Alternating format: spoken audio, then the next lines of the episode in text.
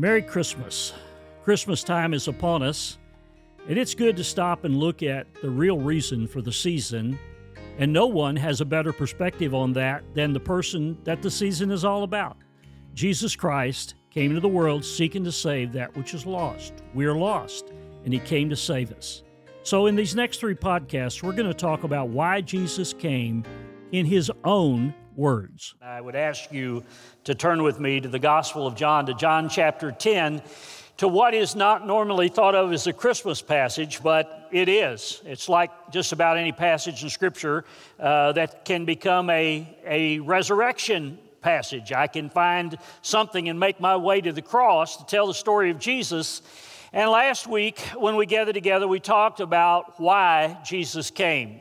There's a lot of knowledge out there about how he came. We know that he was born of a virgin, and we know about the night that he came and all the incidences that took place there outside of Bethlehem with shepherds and angels and an innkeeper that never says anything. We don't even know that he was there, but there was no room in the inn, so he must have been, and he's written into the story. And so many things related to the Christmas story that talk about how he came and the night, the excitement, and all that.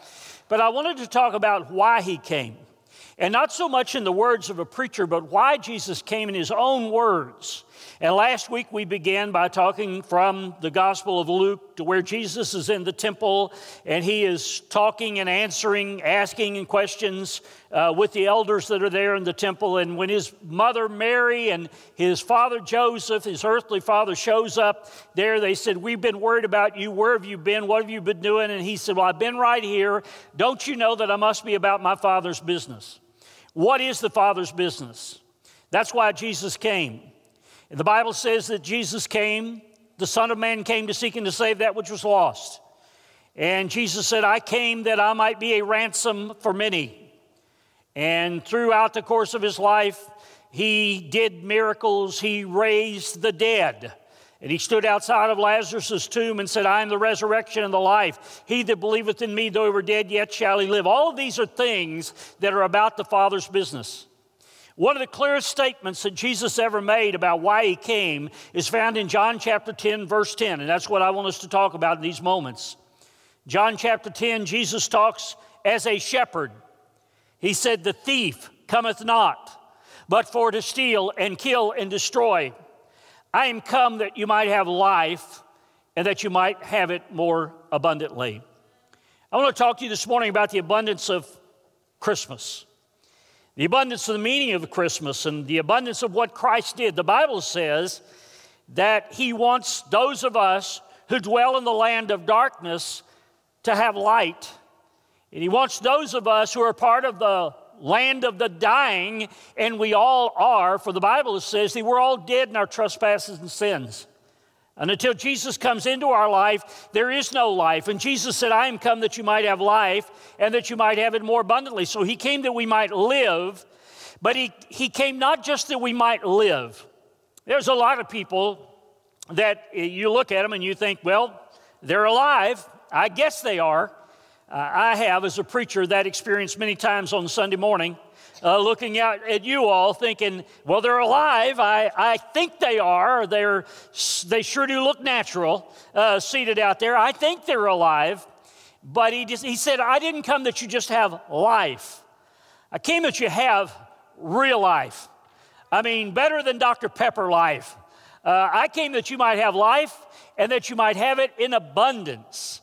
I heard an old preacher years ago talk about those people that first discovered America and sailed up. Well, there were already people here when they got here, but they made their way across the Atlantic and they came to discover this land. They, not knowing they were going to discover this place, they saw the beauty of it from along the shoreline and from those first few steps or miles inland, but they never saw the Appalachian Mountains. They never saw the beautiful state of Kentucky. They never made their way through the bluegrass. They never made it across the Mississippi River. They never saw all of the Great Plains or anything. They never experienced the Rocky Mountains. Neither did they see the, the uh, Grand Canyon, nor did they make it to the Pacific Ocean. And they discovered something, but they didn't discover it all. What I know for sure is that when you come to know Jesus Christ, you're going to discover some things. But the further you go in your walk with the Lord, you're going to discover a whole lot more. You're going to discover that Jesus didn't just come that you get saved and have a fire insurance policy so that you're going to make it to heaven. He says, I came that you might have life and that you might have it more abundantly. He wants us to have an abundant life, and everything our Father does is abundant. Now, think about this. The Bible says that when God created the heavens and the earth, by the way, it was read just a few moments ago. All things were made by him. And without him was not anything made that was made. And so when God created everything, and the Bible says that he said, Light be, and light was, and everything was created and put in its proper order. And then when he created the animals, the animals that moved about on land, the Bible says he didn't just create one pair and say, Go do what you want to do. If you're looking for pair zero or pair one, you're going to have trouble because it says abundantly. He created abundantly. He didn't put just one fish in the sea, the fish teemed with life, abundant fish to be caught. And there still are. I just have trouble catching them.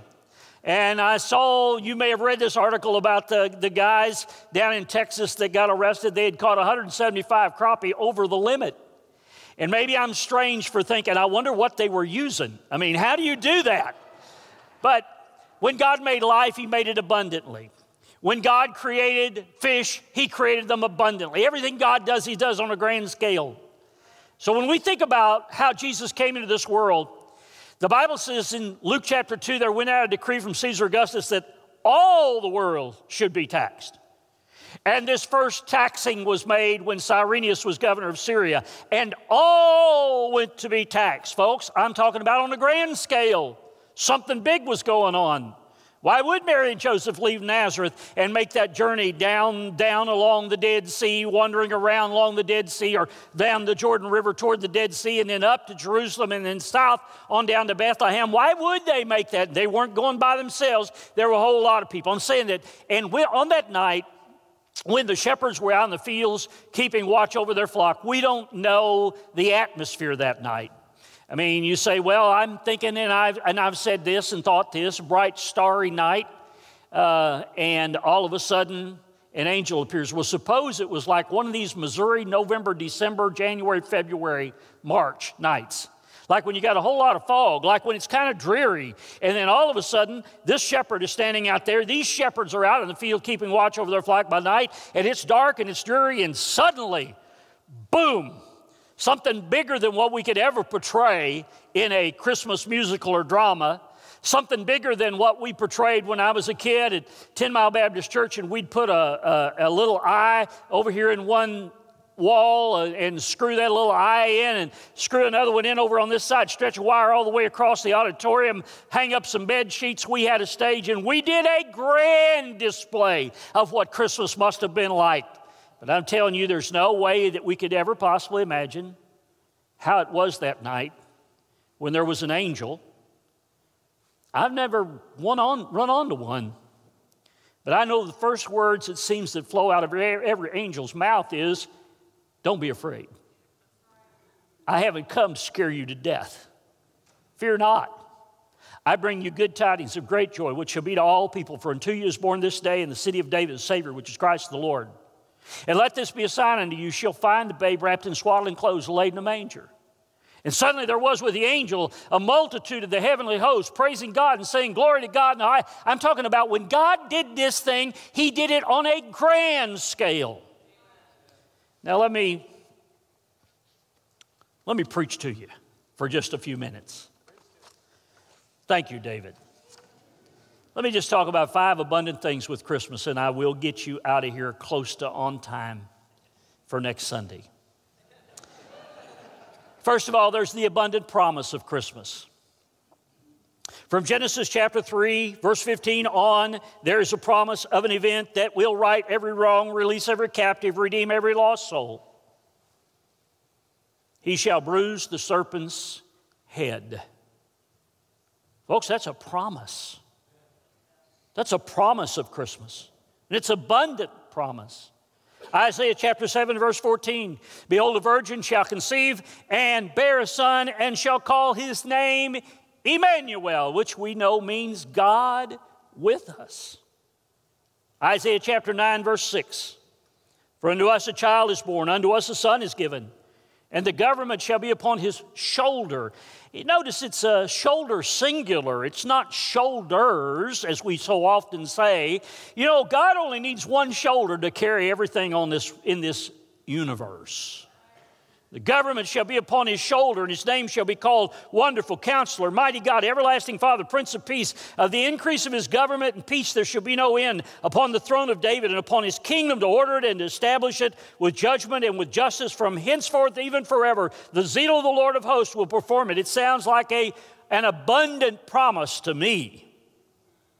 He's going to do this in a big way. Micah chapter 5, verse 2 But thou, Bethlehem, Ephrathah, though thou be little among the thousands of Judah, yet out of thee shall, become, shall he come forth unto me that is to be ruler in Israel, whose going forth have been from old, from everlasting. This is something big. It sounds like a promise, a promise that God abundantly kept. And you can, you can track it over 40 promises that flow out of the Old Testament, pointing toward what Jesus would do when he came.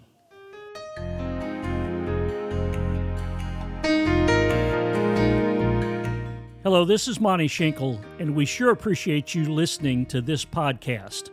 This is a new effort on our part from Take Heart Ministry. A little over a year ago, we began Take Heart Ministry with the intention of telling people by means of radio and also the internet, and now by podcast, that they can take heart because Jesus cares for them. If you'd like to know more about us, if you'd like to check our ministry out, you can go to takeheart.org. If you would like to personally contact me, you can write to Monty Schenkel or you can write to mschenkel at takeheart.org. Thank you for listening, and now back to the podcast. The abundant promise of Christmas, the abundant prayers of Christmas. Now, we've all, from the time we were little, we prayed at Christmas time. I mean, you may have, you, you may have prayed what you wanted. You may have prayed for, uh, like I did, for, like, I wanted a Fort Apache set, a Fort Apache set. I mean, it was, it was outstanding. It was a great thing, and I really wanted it. And, and when I got up on Christmas morning, under the tree was some kind of a goofy safari set. It wasn't Fort Apache at all. And I'm thinking, what is the deal here? It would be years and years and years and years later when I discovered that the elves got busy too late. They got busy too late. No Fort Apaches to be found anywhere. They got busy too late. And so I wound up with a goofy safari set. Uh, yeah, well, you say, well, I prayed, but yeah, what about that? And then uh, I can remember one year I asked for, um, I, I, wanted a remote control airplane, not to kind of could ride in, but just fly a little bit. And at that time, they didn't have all the radio control stuff that they have now. And it, it had two, two lines that ran from a handle. You could control it. You could control the little flaps on the plane. You could take it up. You could take it down. Except we, and we got out in the backyard at the house and we took aluminum steel siding from off of a barn that was there. We laid it out, great big circle, measured it out so it would be just exactly right. We could take it off. We could land it. And Dad said, oh, well, you better let me do this. You better let me do this. And it was an amazing, black, shiny airplane that went up once and came down once. It's like, Merry Christmas. Well, we have a lot of prayers that we pray, and you may be praying about somebody you pray that they'll come home for Christmas, or what you want, really want, is to go home for Christmas. So, all of that, maybe some special guest, and your prayer is involved in that group that's going to be gathered together we sing, we sang this morning, O come, O come, Emmanuel, and ransom captive Israel who mourns in lowly exile here. What is that song but a prayer? Come, thou long expected Jesus, born to set thy people free. What is that song? It is a prayer. Simeon and Anna stood at the temple praying and waiting for their redemption and for their Redeemer. And now that Jesus showed up there uh, seven days after the birth of Jesus, when they showed up at the temple, it is, it is Simeon that says, Now I am ready to die. I can depart in peace. My prayer has been answered. My eyes have seen the Redeemer. And Anna said that she gave thanks unto God for her Redeemer had come. There are abundant prayers that surround Christmas. So there's the abundant promise of Christmas and the abundant prayers of Christmas. And there's abundant praise of Christmas. The coming of Jesus into the world brought about much praise and worship. We read of it in Luke chapter 2. We can quote it in Luke chapter 2. There were words of great joy spoken by an angel of the Lord. Good tidings, great joy. All people. The message of the angels was a message of glory to God in the highest. Even then we have gathered, even here we have gathered to praise the Lord for the incarnation of Jesus Christ. But through the years, as we've had so many programs, so many times we've gathered, we will, Lord willing, be able to do this again next Sunday morning for all of these things, whether it is from a children's program where we sing Away in a Manger, or whether it's the presentation of Handel's Messiah. The sounds of praise fear, uh, rise from God's people during this time of the year. There is an abundance of praise. Radio stations still devoted to praise gatherings together devoted to praise, and it all started in a shepherd's field outside of Bethlehem. We carry on this wonderful tradition of giving glory to God. So there was abundant promise, and abundant prayers, and abundant praise. But all now, folks, listen to me very carefully in these next few minutes. There's the abundant pardon of Christmas. There's a verse in Isaiah. We know a lot of verses about the coming of Christ in the world. We know the one that talks about how Jesus will be born of a virgin. We know about the verses that I just quoted uh, from Isaiah chapter 9. We know about Isaiah chapter 53, where, it, where the Bible talks to us about a suffering servant who would be wounded for our transgressions, bruised for our iniquities. The chastisement of our peace would be upon him. By his stripes we would be healed. But do you know this verse? Isaiah 55 7. Let the wicked forsake his way, and the unrighteous man his thoughts, and let him return to the Lord, and he will have mercy upon him and to our God, for he will abundantly pardon. I'm thankful for a God that doesn't just pardon, he abundantly pardons. Everything he does is big. Everything he does is on a grand scale. And so he will forgive us of our sins, but the Bible says he will abundantly pardon. Justification is this He justifies us by declaring us righteous, and that's what he does.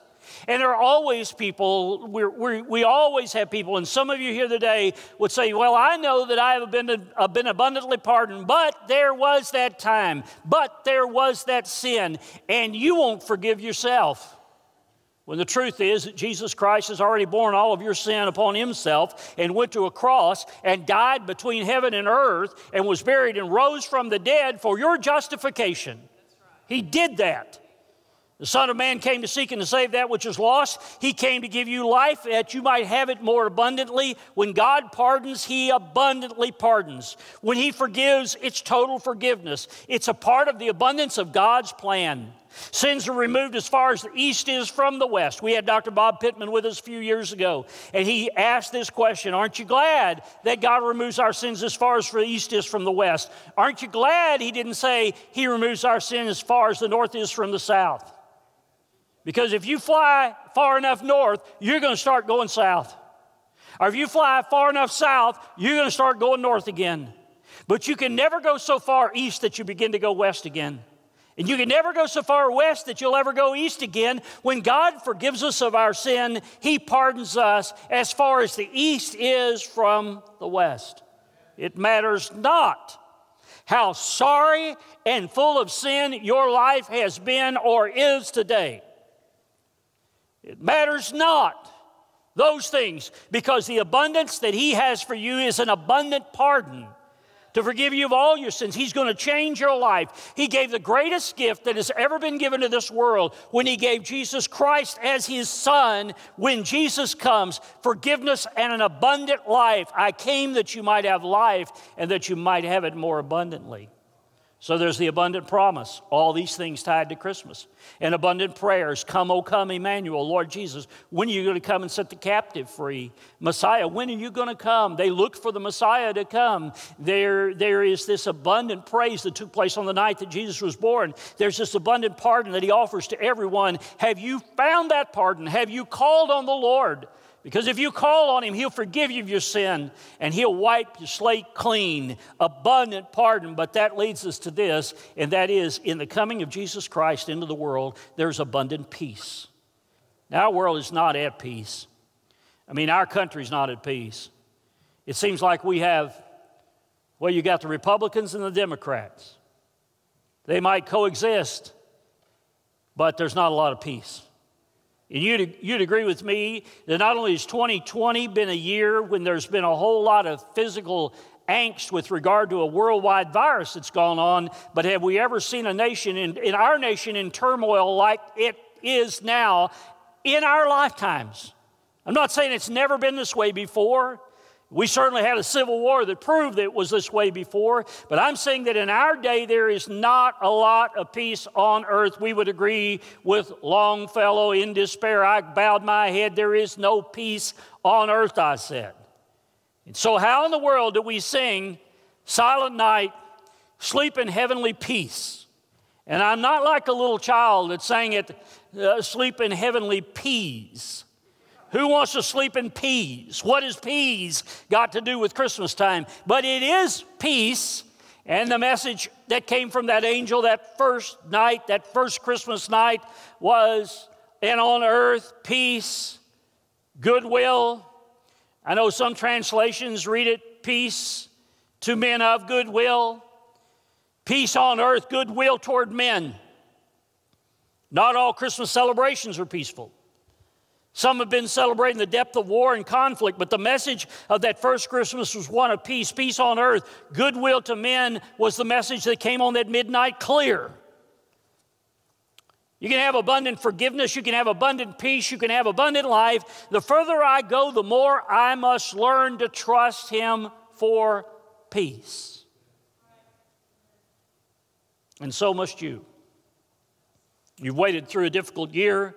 But through it all, we've discovered that if we know Jesus, they can't take it away from us. Uh, we can't lose that. No one can steal it from us. No one, the thief cometh not but to steal, kill, and destroy. But I am come that you might have life and have it more abundantly. And Jesus said these words himself in John chapter 14, verse 27. Boy, what a blessing. Mar- underline it. Mark it with a highlighter. Peace I leave with you, my peace I give to you. Not as the world gives, give I unto you. Let not your hearts be troubled, neither let it be afraid.